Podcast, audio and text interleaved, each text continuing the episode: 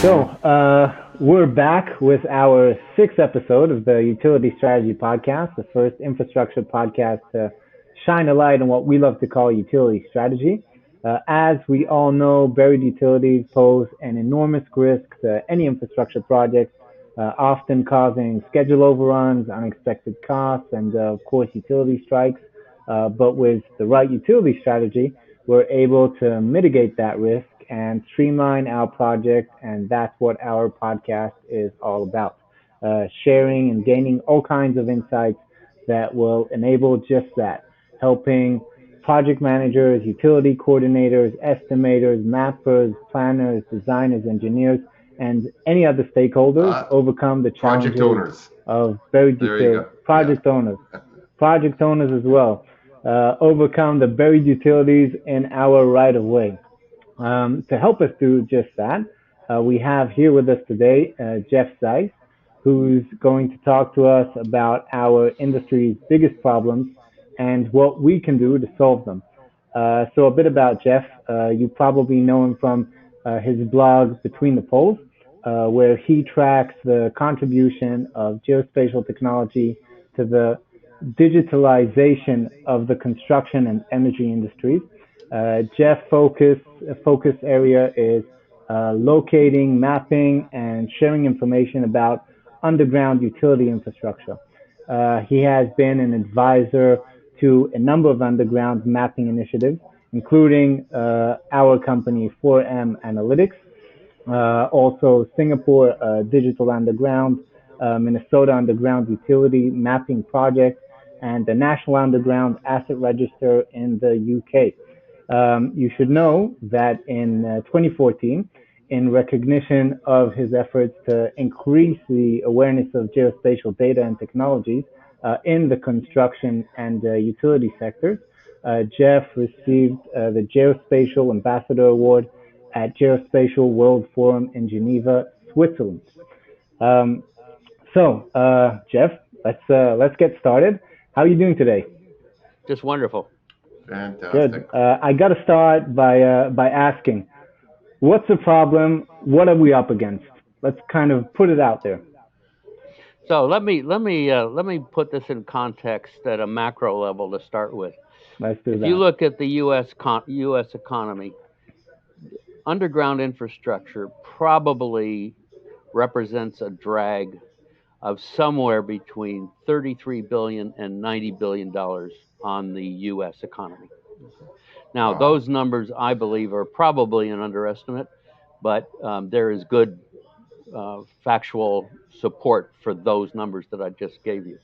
Um, if you start looking at the other impacts of, of, of, underground infrastructure, you already mentioned the fact that a lot of projects are delayed, there's budget overruns. I mean, it's the According to the Federal Highway Administration in the United States, it is the biggest source of risk on civil engineering projects, not knowing where things are underground.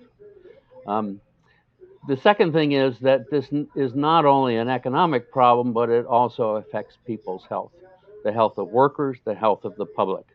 And the statistics indicate that something over 20 years, you're probably seeing on the order of hundreds of deaths and thousands of injuries. And it means any worker who's on a site and is putting a shovel in the ground is at risk. Now, and this risk is actually higher than getting on an airplane. To be Geoff, honest. I'm going to ask you a question. Now, Sorry. Do you think this is highlighted by COVID or the, the actual strain on the infrastructure, or because the? I think COVID probably reduced the incidence of of of, of uh, injuries to public because there's just a lot less traffic. You know, there was a lot less traffic. And in fact, in some jurisdictions, people went out and had projects specifically to look for underground infrastructure because there's so less traffic. And the reality is that if you go out with a ground penetrating radar or an electromagnetic device to try to find things underground, you're often walking in heavy traffic. So this is a very risky profession. You know, so you know this this represents a serious risk to workers. It also also represents a, a you know risk to, to, the public. But if you go out there in the morning and you say I'm going to dig a hole in the ground on a construction project, you have a significant risk of being electrocuted, blown up in a gas explosion, or other other things. Wow. So I, am going to ask you a question. uh, in terms of the tax on the infrastructure, in terms of taxing the infrastructure, I thought that COVID really showed what our lag is in terms of the infrastructure and how how taxed our current infrastructure is in terms of uh, its cap- capability to to hang on and capability to really keep up with our current lives. Oh yeah. So if you're talking about the capacity or the, you know, the um, maintenance and so on, I mean, you look at the ASCE scorecard, for example, which is it's usually D or C minus or something, and and that scorecard applies to all of our infrastructure. The reason Biden has introduced this huge, you know, one or two, 1.2 trillion dollar infrastructure spending bill in the U.S. is that you know our our infrastructure is falling apart uh, in North America and we've got to spend a lot of money on it. Now, the interesting thing about this, this this leads to a little bit of a macro perspective, macroeconomic perspective on what is going on with infrastructure. In the past, most infrastructure, roads, highways, bridges, schools, and so on, was built by government. And they were looking for a social return. So they invested $100 million in a new highway or something like that. That meant that somebody could get to Manitoba quicker, whatever. The reality is that since about 2003, there has been a lot of private investment going into infrastructure, um, coming from sovereign wealth funds, pension plans, um, insurance companies. There's something like 60 or 70 trillion dollars out there. And wow. in the past, not not much of that went to infrastructure, but it, since 2003, the amount going to infrastructure has been growing. Now, the big difference between a government investing in infrastructure and private money going into infrastructure is that governments want a social return, private money wants a financial return. And when you want a financial return, the way you do that, especially in the construction industry where productivity has been stagnant for 50 years. If you look at aircraft manufacturing, automobile manufacturing, productivity has more than doubled over that period of time. If you look at if you look at uh, if you look at construction in U.S., U.K., Germany, Japan, South Korea, all the world's advanced economies, it has been stagnant. In the U.S., it's actually declined. Productivity has gotten worse in construction. Okay. So we've got this problem where we've got private money going into infrastructure, which means construction. Um, we've got a stagnant productivity problem in construction. The result is a lot of money is going to go into technology to improve productivity. And in the United States, the amount of money going into construction startups is phenomenal. It exceeds any other sector. Wow. No. And you know, I mean, we see examples in underground stuff. I mean, you guys, for I mean, you look at the number of small startups that are able to raise venture capital funding now. It's incredible how much is going on in construction. So on a macro level, that's what's really driving this. It's basically, you know, construction is 10% of the world's economy. Right? This is a big thing. And if it continues to cost to build things as much as it has in the past, we are never going to be able to get our our infrastructure. You know, getting back to your original point, Ophir, we're never going to be able to get our infrastructure up to where or afford to get it up to where we, yeah. we need it to be. So construction, to me, construction productivity is the big macro. And the, to me, the lowest hanging fruit on addressing this problem of productivity in construction is underground infrastructure. Everybody knows it's a problem. We know the magnitude of the problem. We know the ROI. We have multiple studies saying that if you invest a dollar in improving our information about underground infrastructure, we make $21, we make $30, we make 33 pounds, whatever. I mean, it, it's a no brainer. I mean, most municipalities are happy if they have an ROI of two or three. We're talking about an ROI of 20, 30. I mean, it's it's incredible. And I think I think the awareness of the problem and the awareness of the payback from the investment is now reaching a lot of people. And so a lot of stuff is happening. I mean, 4M is an example. Now, Geoff, I'm going to ask you a question. But, but there's a lot of other companies that are, you know, doing a really focused question here. Uh, I've been in the industry since '97 and I've it's really been a tough go trying to convince people to invest money in engineering. And now we're at a point where we're saying, wait a minute, let's also invest money in technology. What do you think is going to be that difference that's going to actually push it? Or did you answer that by saying because it's venture capital that's actually pushing it now, that it's actually going to adapt and pivot? Yeah, I think it's the awareness. I think the awareness is there. I think the fact that everybody knows that construction productivity is our big problem. Everybody's talking about infrastructure. You put that together, and to me, it's a no-brainer. I mean, you know, I mean, it's it's happening now. When I know when 1997, I mean, I started looking at underground infrastructure 25 years ago. You know, I mean, you'd always find a little group somewhere that was doing something about it, knew something about it.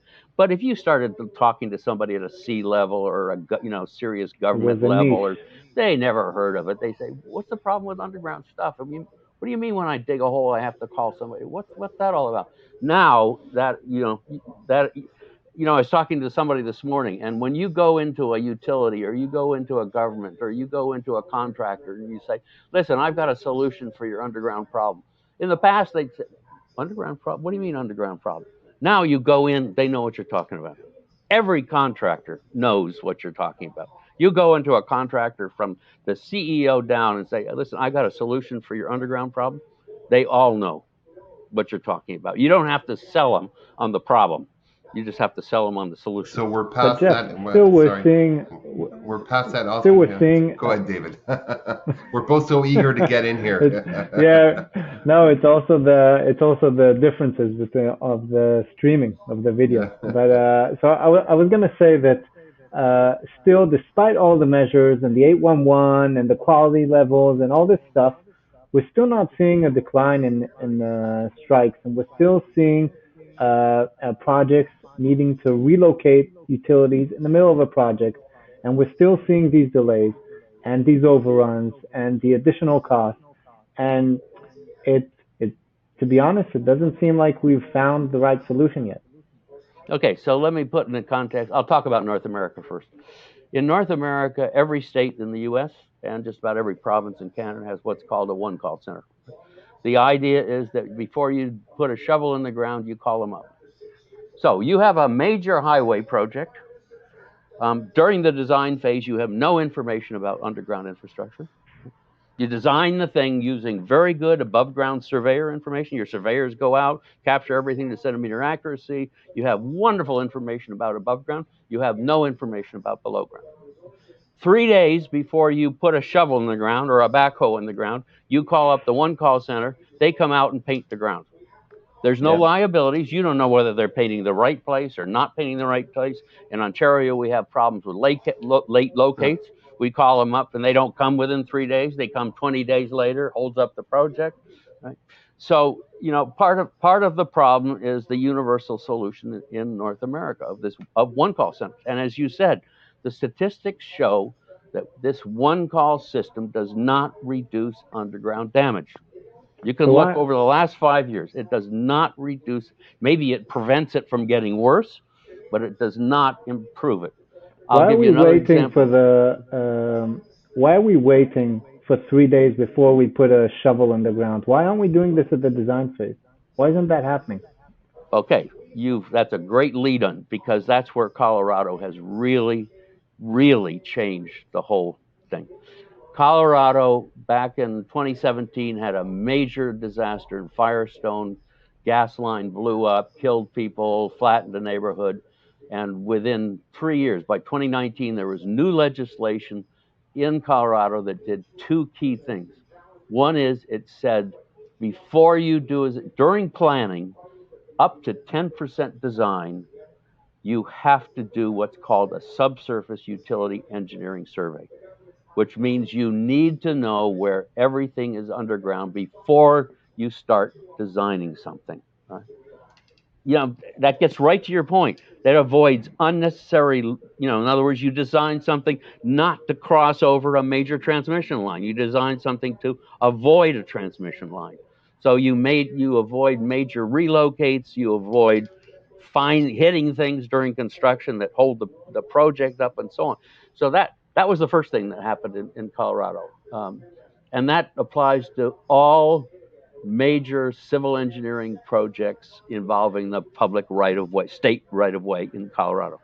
So this is not just a few projects. This is all projects, basically. It's 95% of all projects. The other thing that has happened, and it's not only in Colorado, but also in Montana and a few other jurisdictions, is one of the biggest problems in this sector is that after you complete construction, you, you always have to submit what are called as builts. Right? Those as builts are notoriously unreliable. They are as they are as designed As documents. And not the other words, first on the yeah. podcast to say Yeah. to say no, so. I'm sure I'm Yeah. about the you know. um, so those those documents have been notoriously unreliable. In both in both Colorado and Montana now, they have to be survey grade, which means that they have to be accurately captured. They have to be stamped by a PE or PLS, which means there's some- you know how the construction works. So you have to know who you're going to sue, right? If somebody's going to be sued, you know they're going to do a good job because they know they're going to be liable. Yeah, So in both about the those states, the sub, in both those states, the as-built now have to be stamped by So- PE, PLS, which means there's somebody. Let's go back on that. You're saying that in 2012, Canada came out with their CSA S250, and that was the uh, as as built criteria, the as built best practice, and it's been around since Right. 2012, and it just got released into 2020. Uh, they did a little update. Yep. So we have the standard in Canada. Why is it not being used? Like it's it's really incredible. And you, from what you're saying is until it gets legislated, it's just going to be on the shelf. What uh, Yeah, Yeah, and I, I'd I'd say if I if you want to you know so that's you know we have the S250 in Canada, in the U.S. they Right, haven't for, had for a those stand. for those who don't know, for our listeners who don't know, please uh, break down. Yeah. What is it? What is the what is? Oh. S250 is an Yeah. as-built standard, as Ophir said. It's an as-built standard which sets standard quality standards for for as-built submissions. now? Okay. and it has different levels. You know, it, it's similar to the ASCE 38 standard for under, you know, existing. un- So there's really two standards we're talking about. In North America, we're talking about ASC 38, which was first published in 2002, which Yeah. sets basically standards for existing underground Infrastructure. infrastructure. Right. AS the S250 sets standards for newly installed or newly relocated infrastructure. Right. So those two things you have to keep those separate in your mind. In the United States, um, ASCE 38 is used uh, for existing, and they are just for the first time releasing a new standard called ASCE 75, which will be their as-built standards. Except they can't call it an as-built standards because of legal restrictions, so they call it an as-constructed standard which is actually more accurate. I mean, as built, sort of, you don't know whether it's a design document or whether it's a real. But in the United States, so now in the United States they have ASCE 75, which is equivalent to in Canada S250. So we have standards for newly installed, newly relocated stuff, and we have standards for existing stuff. So just so you all know, the Yeah. ASC 38 also with the rewrite is also now all utilities, and it's now investigate. It's now going to be focusing on investi- investigating existing utilities, regardless of if they're above or below ground. So really taking everything, writing it together. and it also sets a minimum standard of what you have to do.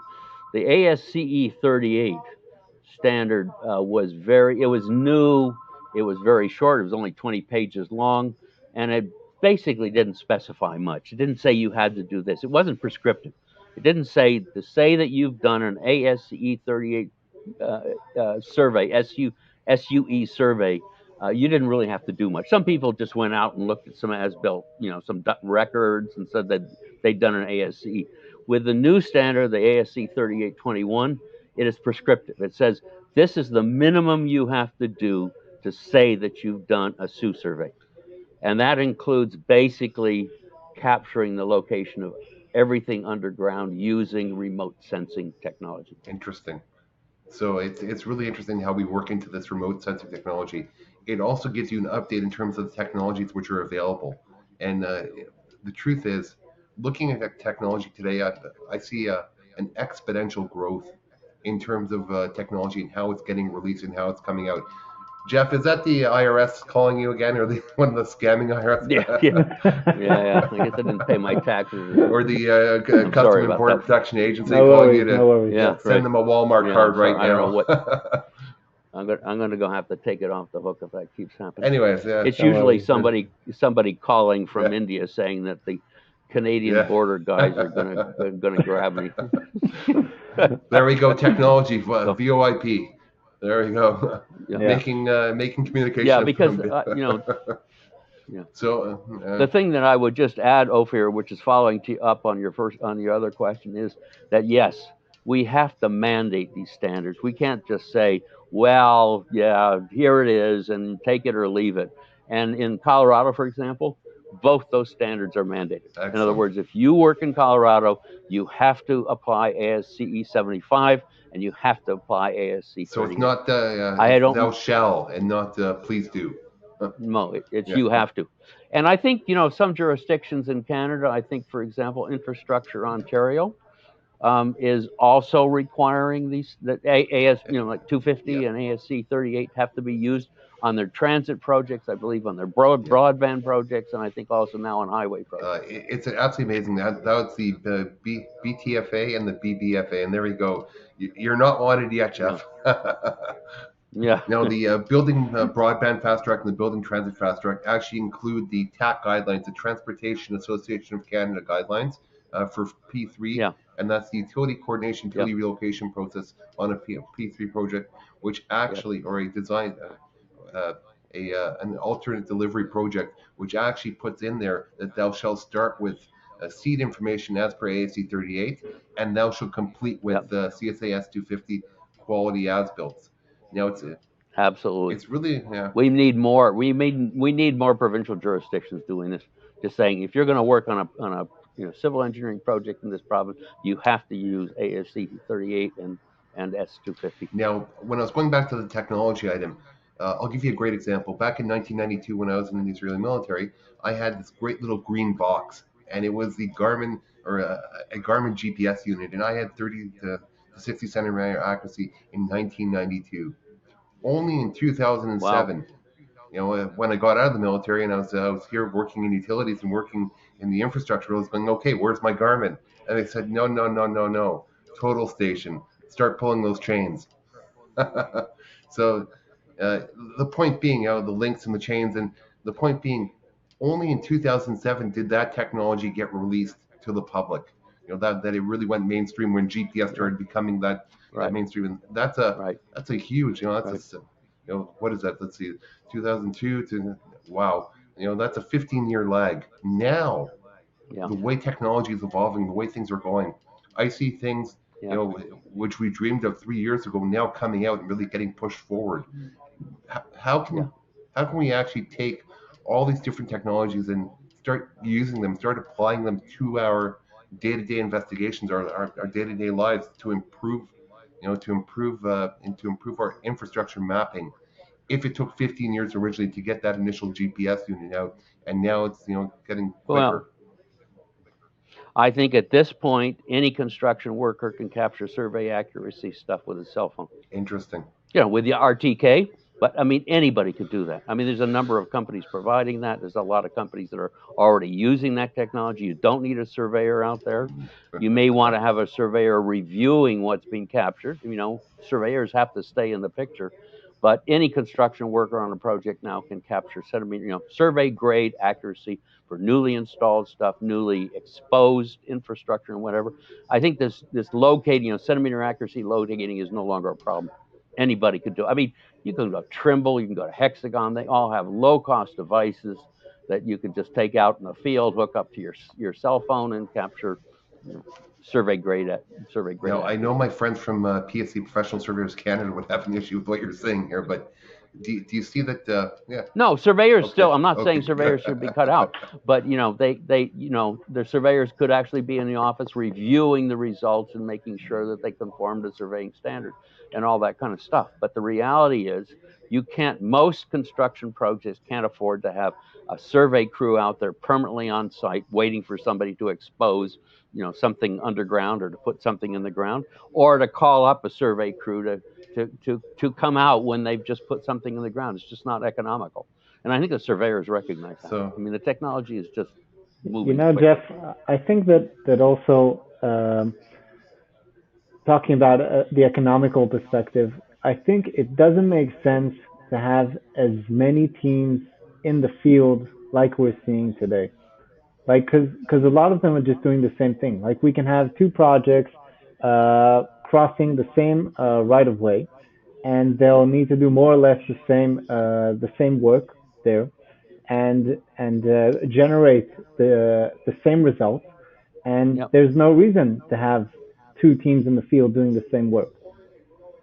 I think you're getting into another another area. You know, I, I tend to break this problem down into three sections. One is technology for detecting things underground, reality capture, you know, capturing new stuff that's going in the ground, which is sort of what we were just talking about. Mhm. Um, and the other one is sharing information. And I would say that probably the the thing with the biggest payback is sharing the information. In the United States, I mean, the rough estimate I've heard from people in the industry is that the U.S. spends ten billion dollars a year finding things. And it's exactly like you said, David.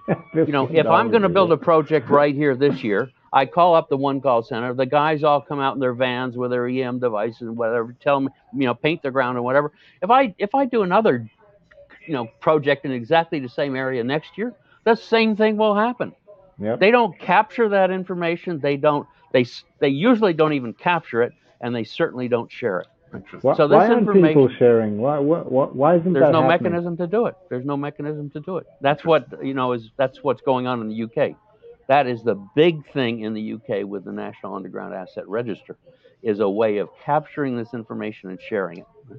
So the way it works is that you know the utility, the utilities have records usually derived from as-built, which, as I said, are unreliable, right? So, but that is the single source of truth right now, and the reason in North America that people don't use those, you know, so in North America, like I said, there's a one-call system.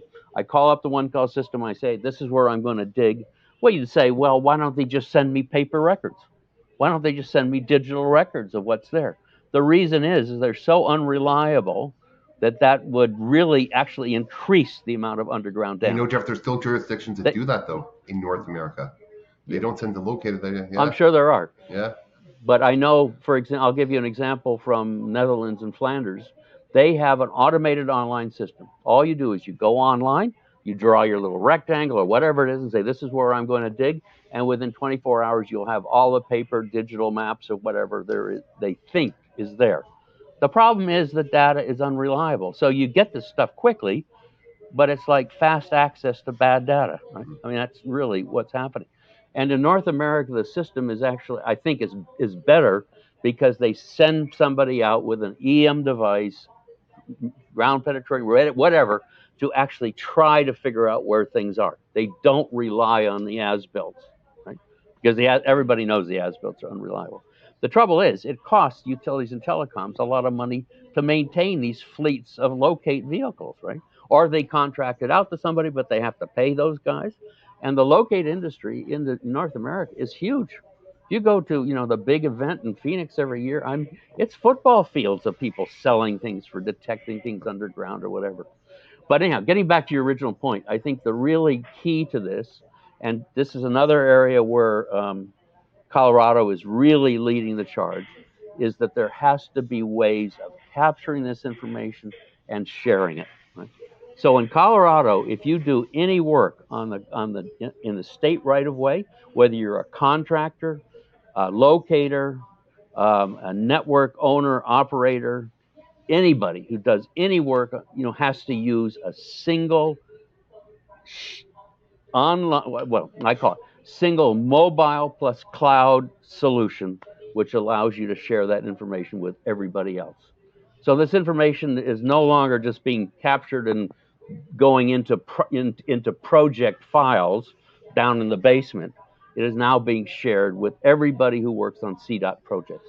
Now, And that to me is probably the most important advance because instead of taking $10 billion and tearing up the bills on a cold winter day out in the field, we're capturing the, you know, I mean, this is, we're capturing the information. So the next time somebody comes to that area, you know, and needs to know what's underground, they can say, well, we got a database. I, we know what, we know what we found last Hmm. time.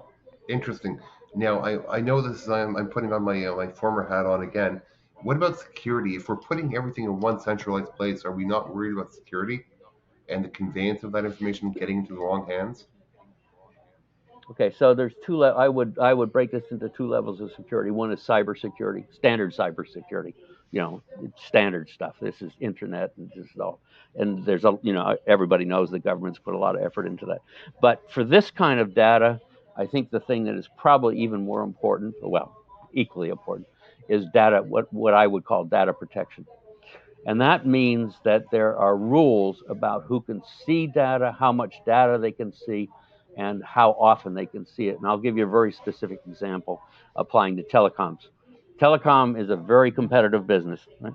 So when telecoms are asked to share data on something like what's going on in Colorado or what's going on in the in the UK with the National Underground Asset Registry, they are very leery unless there is a strong data protection policy. And I'll just give you some examples of the kinds of things they worry about.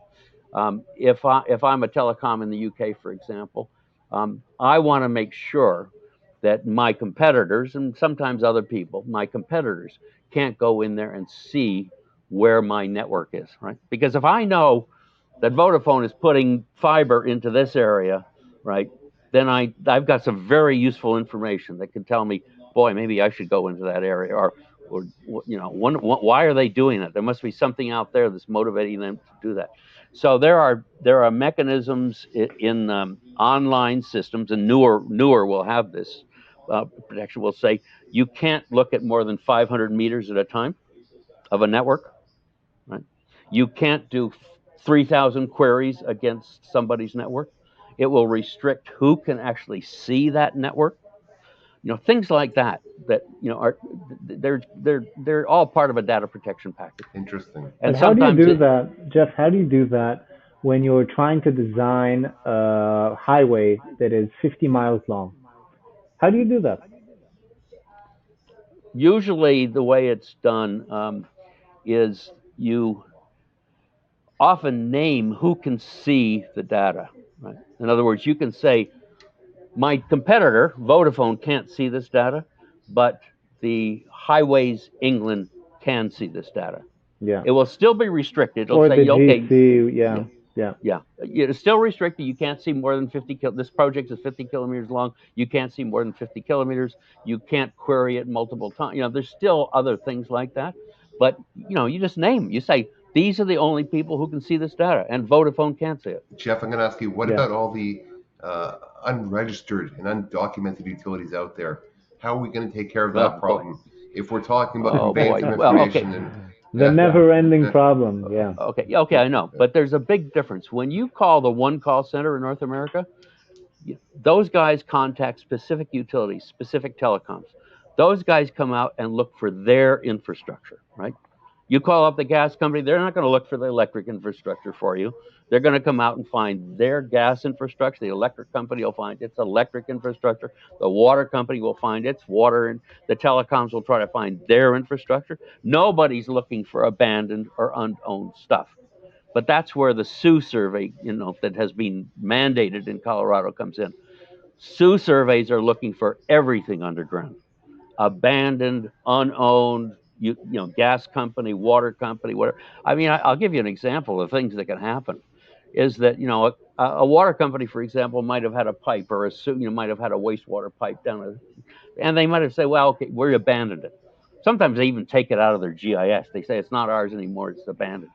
Well, what'll wow. what often happens is the gas company will come in to install a new pipe, or a telecom will come in to install a new fiber, and they'll say, hey, this is cool. Let's just put it down this old pipe you know and i mean you know so you on and so on one level you say oh this is abandoned but you really have to tap it. You have to tap that thing because you don't know what somebody else has put inside it. That's the kind of problems you run into with this old infrastructure right? And that is that's not that's not a one i mean that happens frequently. The number of times you find a gas main or, or you find a, a, a fiber go, you know going down an old pipe is, is phenomenal. I actually have, a, have, I have, another, I have a story about that. In City of Toronto, they have their old fire suppression network downtown, and uh, you go looking downtown now, and all of a sudden, the, all those old water chambers now say AT&T, MetroNet, MFM, like they all. So yeah. you know, yeah. So what they did was they actually took their their fire so their old their old fire suppression system in downtown Toronto, their yeah. old fire main system, and just you know took it, sold yeah. it to a, a fiber company, and there you go. yeah. Yeah, sure. Yeah. Well, I mean, on one level, it makes sense. It, the, the the problem is, it's got to, you know, somebody's got to record what is there. That's the problem. Yeah, I've, I've even seen it done in gas mains, uh, also downtown Toronto. I remember the old uh, the, the old LP system was sold to a company called Metronet, and they literally ran fiber optics through the old uh, cast iron gas mains. So now you know a guy comes Yeah. across that gas main, you know it's an abandoned gas main, starts cutting into it and goes, oh wait a minute, we just got a fiber. So just uh, Another another real big problem here is trenchless trenchless digging. You know, gas companies and telecoms often use trenchless digging, and that leads to a really big problem, which is called cross bores, which means they're putting a gas main down your street. It goes through your sewer lines. It might go through. I mean, you know, anything underground. They don't. You know, they can't really guide it that well, and they often don't know really where it went. So it's it's not uncommon to find a gas line going through a sewer, for example uh, up to a house, you know, a lateral going up to a house. Um, and uh, what can happen, of course, is it can get blocked up because you've got this pipe going through a sewer pipe. Things block up. And then you call the Roto-Rooter guy and say, hey, listen, I got a blockage here. He comes and grinds through, and it's a gas main. Gas back, backs up into the house, the house blows up. You know, it's actually quite dangerous. And this cross-bore business is a billion-dollar business. Yeah, I, well, I know that a lot of uh, energy companies have uh, realized that this is a problem. They actually have their call before you clear program as well, where they'll go out and actually. Uh, Oh, yeah, is that right? No, yeah, I didn't know that. Enbridge, Yeah. Citizen Energy, all the ones who've uh, had had incidences in their network, and actually a lot of them have. Now, the funny thing is, in North in North America, is divided up into a few zones. You have the northern, you have the northern states, and in Canada as well, where you have a frost line. So you know you always assume that the water and sewer will be very deep. Now, because of circumstances and uh, ge- and geography and uh, and actual terrain, you sometimes actually might have that sewer which will be very shallow, and then you know take a deep dive down. So, for example, elevated properties or a, a property without a basement, that sewer is actually going to start Yeah. off very shallow and then dive down into that main network. In the meantime, in southern southern United States, because there is no frost line, you could have sewers, you know, one to two feet down and still have a gravity system. So it's really, uh, Yeah. It's really understanding where you are and understanding what the network's Yep. doing and really making sure that you're even covering, you know, covering yourself by okay, did I call before I cleared or you know, am, am I gonna am I gonna actually damage any other items? Which also comes to another thing which really I, I think about all the time. Back in the Before you Yeah. jump off that, before you jump off that, I think you've highlighted a real problem with with the data that is being beginning to be addressed by the new Mm-hmm. And that is we rarely have depth or Z for any of this infrastructure.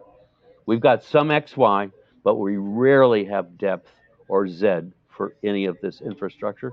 And the new standards that we were talking about, 3821, 75, S250, actually start realizing that this is 3D data and that knowing how deep something is is actually important information. it's actually not I'm gonna add on that not only 3D but it's geodetically correct. Because Yes. you could tie something off to a, you know a, a physical fixed object, but is that fixed object going to be there in 10 years from now? You actually have to take That's it and right. tie it into your DT digital terrain modeling. It's a really really important Yeah. thing. And And in some parts, in some parts of Canada, of course, with subsidence and whatever, things move. So you know, depth is actually not always a constant. I was talking to an engineer in California, and he said, "Well, because of our seismic issues, we have utilities that move as well. So that's a, you know, that's that's a whole other issue on itself." Oh yeah, se- seismic areas it can be Yeah. even worse. Yeah, it could be even worse. Uh, yeah, you know, now that we were talking, about it, I, I regress because now I, I can't recall what I was leading into. But, you know, the information you give is always so vast and so interesting.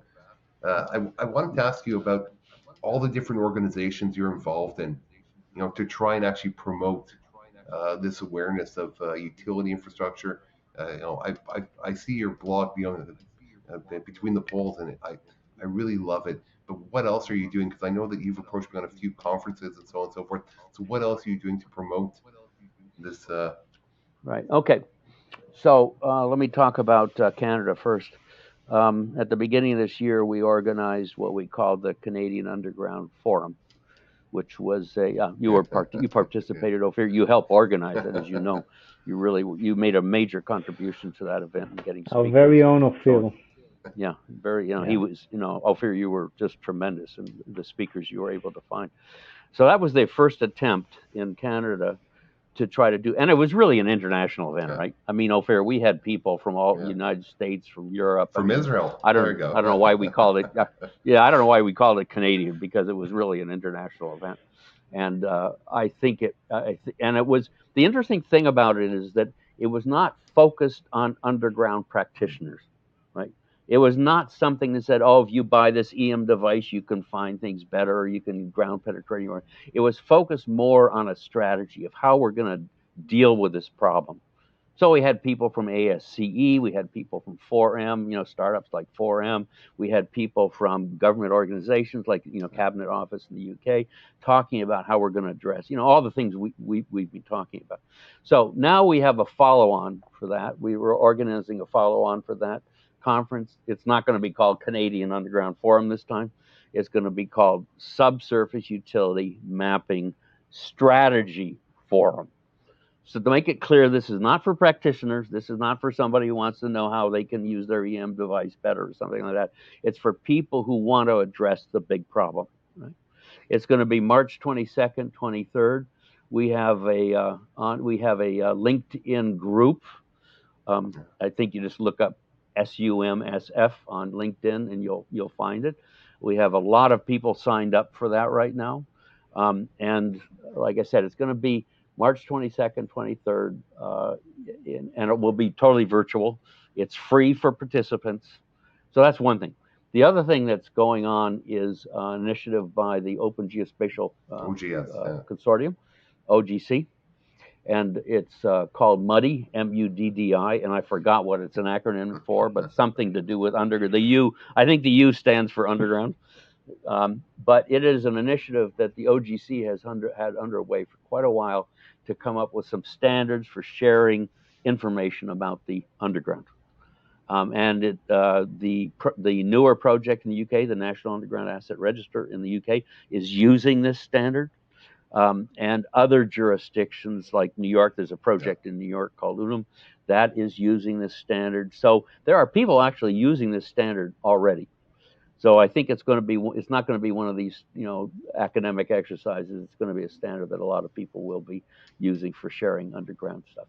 So th- those are those are two of the things, and there's there's other there's other things, but you know, and like I said, I participated in uh, in advising what's going on in Minnesota. I've been, I've participated with what's going on in the UK. Uh, Singapore really has a comprehensive program for dealing with the underground, not not just underground utilities, but underground um, geotechnical information, tunnels, transportation networks, all sorts of stuff. Because uh, in Singapore, there's you know they really need the underground. They have so little land that they have to use every little bit they have, and they've had a comprehensive program that they have done with the uh, with the uh, uh, university in in uh, Switzerland to put together a comprehensive program to deal with the underground, and they are just beginning on an implementation of what they've what they've uh, what they've come up with. Interesting.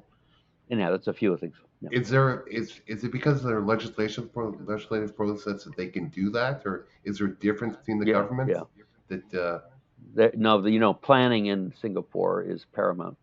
They don't just create planning documents and throw them on the shelf. They plan things and then they do them. interesting? It's a very centralized place, you know, so it's it's uh, it's a little bit easier to do than maybe in other places. But everybody watches Singapore. I mean, everybody watches Singapore. The Singapore water system is something that people have been watching for years. So there's, you know, they've given talks about what they're doing with Singapore because there's a shortage of water and they have to be careful with it and all this kind of stuff. So Singapore is a model. I think the UK is a model, and I think uh, Colorado is a model. But they're models for different jurisdictions. They're not doing the same thing. They're all doing something differently. What works in the UK does not work in the US.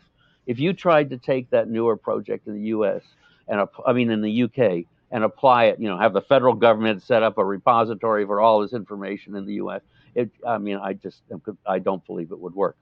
But what Colorado is doing I think works in, in North America, and that will be a model for a lot of states and provincial jurisdictions.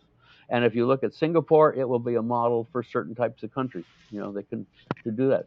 I mean, the the grandfather of all this is Japan. Interesting. Let me give you a statistic. This is my favorite statistic. Every year in the United States, there's somewhere between 500,000 and 800,000 incidents of hitting underground infrastructure. It's like one every minute or two, right? Somebody hits something underground. So 500,000 to 800,000 incidents, and those are just the the recorded ones. incredible. In Japan, you know what the number is? In 2016, the last time I had, 135. I'm not leaving off zeros. I'm not leaving off zeros. 135. That it's makes because- us feel really bad. Yeah. It, well, it shows you that you can do something about it. right? Interesting. That's the message to me. It shows you that you can do something about it. Japan, in, you know, Tokyo. If Moses went and stuck his staff in the ground in Tokyo, he wouldn't just hit water or whatever. He would hit telecom, he'd hit water, he'd hit gas, he'd hit fuel lines, he'd hit everything under the sun. It would be a mess. And they had this problem in, I think, in 83, 84, 85, they were having problems hitting things underground. So they set up what was called RODIC, which is the Road Information Center in Tokyo. It was first all in Tokyo. Um, but they basically used a big mainframe system. It required a lot of government money, but they basically put together a 2D system for recording what was under the under the streets in Tokyo. And starting there, they have you know involved all the stakeholders, contractors, utility companies, road, you know, highway, you know, government road agencies, everybody's involved. So there is a culture of accurate as-built. When you submit an as-built, it's not, you know, a design document. It's really an as-built document. Um, when you expose something, you report it. The construction guys have rules that whenever you get within 50 centimeters of something, you have to use hand tools. You can't use power. You know, all there's all sorts of things, and it's a culture. The whole culture works on this principle that we don't want to hit things. Interesting. In terms of your vision, in terms of what you've seen, what is that shining light which is really uh, giving you a smile every day? You know, saying, okay, we can go on. We're really getting better. Or is there one? Well, first of all, first of oh, there is. First of all, awareness. The fact that a national government in the UK has deemed this important enough to spend millions of dollars on this project over a four-year project. That is a it's an awareness thing, you know. I'd say Colorado is another example. I mean, that to me, you know, Colorado, uh, UK, Singapore are shining examples of a level of awareness that highest levels of government, right? I mean, you know, this thing in the UK, this is a highest level of government. This is this is the cabinet office in London that is doing this project. Wow. You look at Colorado, this was legislation. This was in the state legislature. This was not just a regulator in the state legislature. This was not just a regulator, you know, saying, oh, I'm going to change the rules or something like this. This required legislation in the Colorado legislature. Right? And to get the attention of legislators to spend time on passing these bills, you know, that's incredible. I, I, would even point at, uh, you know, at uh, Ontario. You know, I mean, this, you know, building transit better. The fact that they really focused on how are they going to coordinate utilities on these projects because they rep the awareness that utilities could really screw these projects up, hold them up for years, cost more. I mean, those to me are shining examples of awareness. Right? There is such a level of awareness in the highest levels of government and the highest levels of, you know, C-suite and contractors or whatever about this problem and that to me means that something will happen Now, I'm, uh, or I'm is going to ask you another question just in terms of we do have these best practices, and in absence of a law, a best practice would be that precedence for that lawsuit. Would that not, uh, would that not actually create a mechanism where people don't want to end up in court and saying, wait, we have these best practices, why aren't we using them? For example, like the TAC guidelines Yeah. and all those other uh, CSAS 250. Would that not be a kick? Yeah, well, the TAC guideline, the TAC guidelines are Yeah. fantastic. I mean, it basically, to me, it says the foundation for the future is SUE surveys. Yeah. You know, before, during planning, bef I think they might say up to 30% Correct. design or something like that. But the fact that we go out and design these projects without knowing where anything is underground, we have centimeter accuracy above ground, we have no clue underground. I, I just find it incredible that we still do that. You know? And then we go relocate these things, and it costs millions to relocate a major transmission line that you didn't know about. You know, I mean, it's incredible. But I mean, I think there is there is really good evidence now that people are aware of the problem. They are aware of the cost of the problem. They are aware of the impact on the public, on the workers. You know, I, I mean, I think the awareness now, and it's the highest levels of government and, and organizations and transportation agencies and contractors. You know, this is not the little guy down in the locate group down in the utility that is aware of. I mean, this is highest level. You can walk into a utility and say, "I've got a solution for your underground problem," or you walk into a contractor, you can go to the C-suite and say, "I got a solution for your underground problem." They will jump on it. Interesting. Ten years ago, like you said, Ophir, ten years ago, what underground problem? What do you mean underground problem?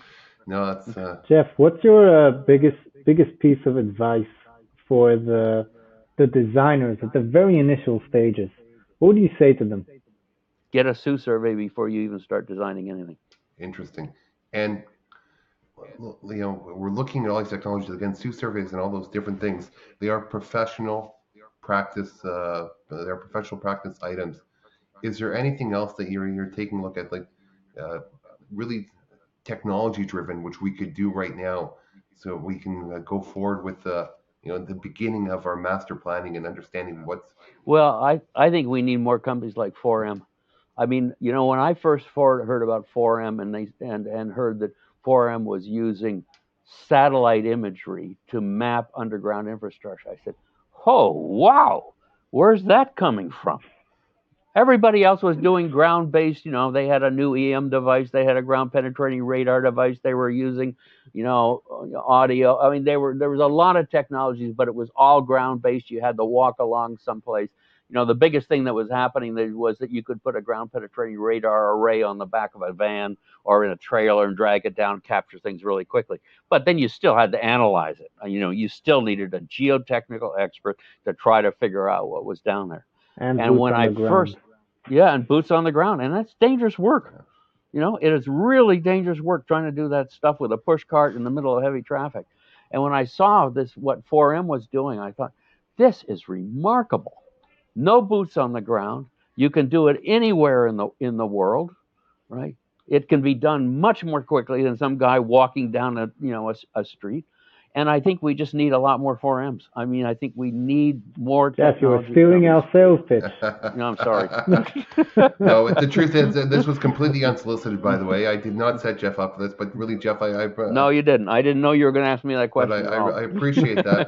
But but can can No, can we leverage technology to really get up to that SUE investigation? Can I don't know. We are. I mean, it seems to me like every three months I see something new.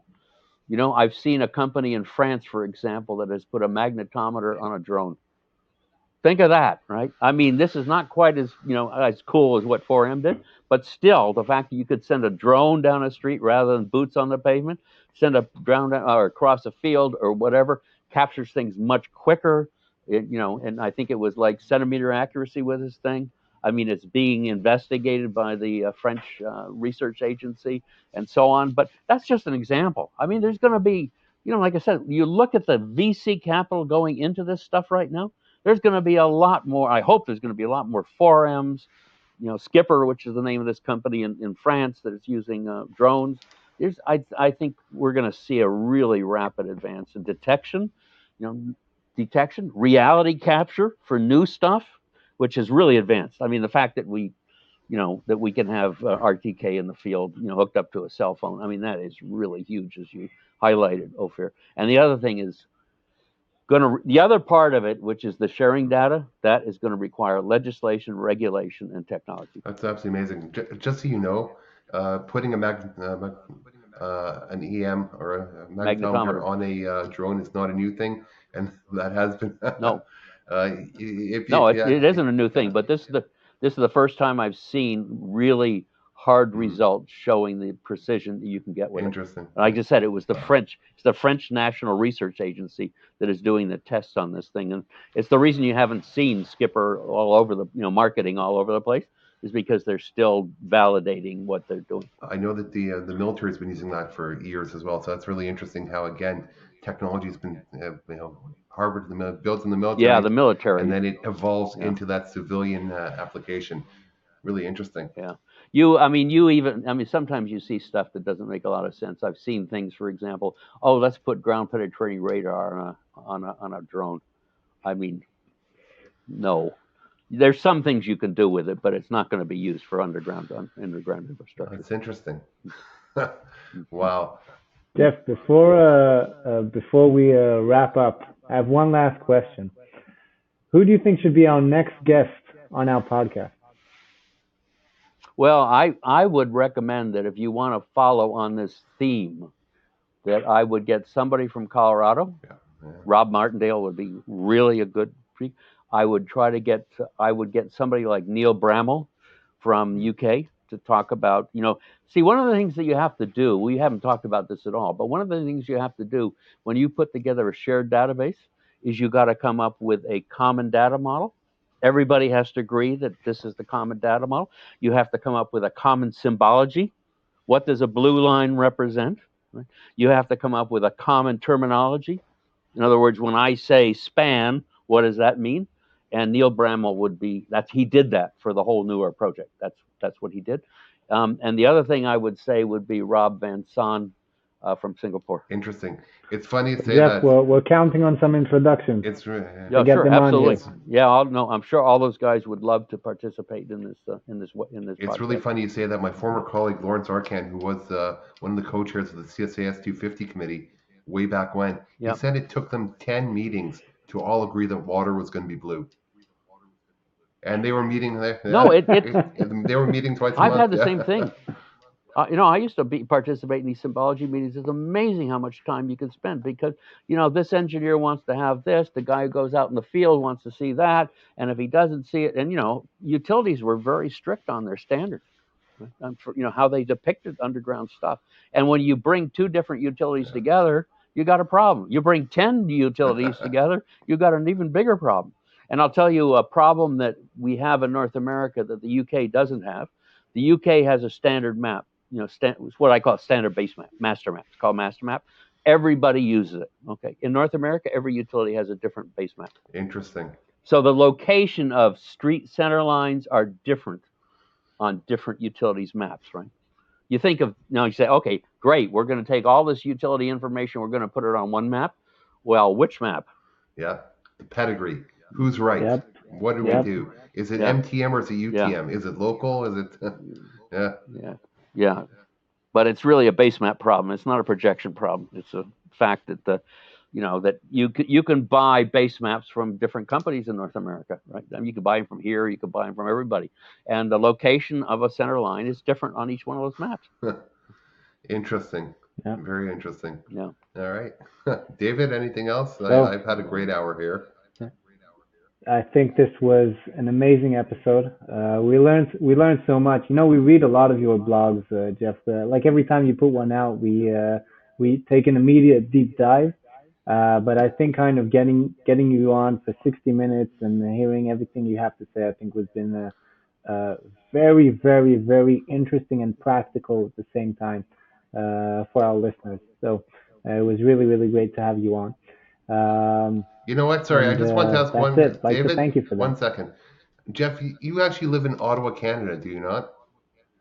Yep. And you, you travel the world and you, you, you always see utilities. I used to. I haven't been anywhere since January 6, 2020. All right. Wh- wh- that being said, do you have that problem that anywhere you go in the world, when you used to travel, they would look at utilities, you look up, oh wait, there's a pole, oh wait, there's a survey marker. Like, do you have that?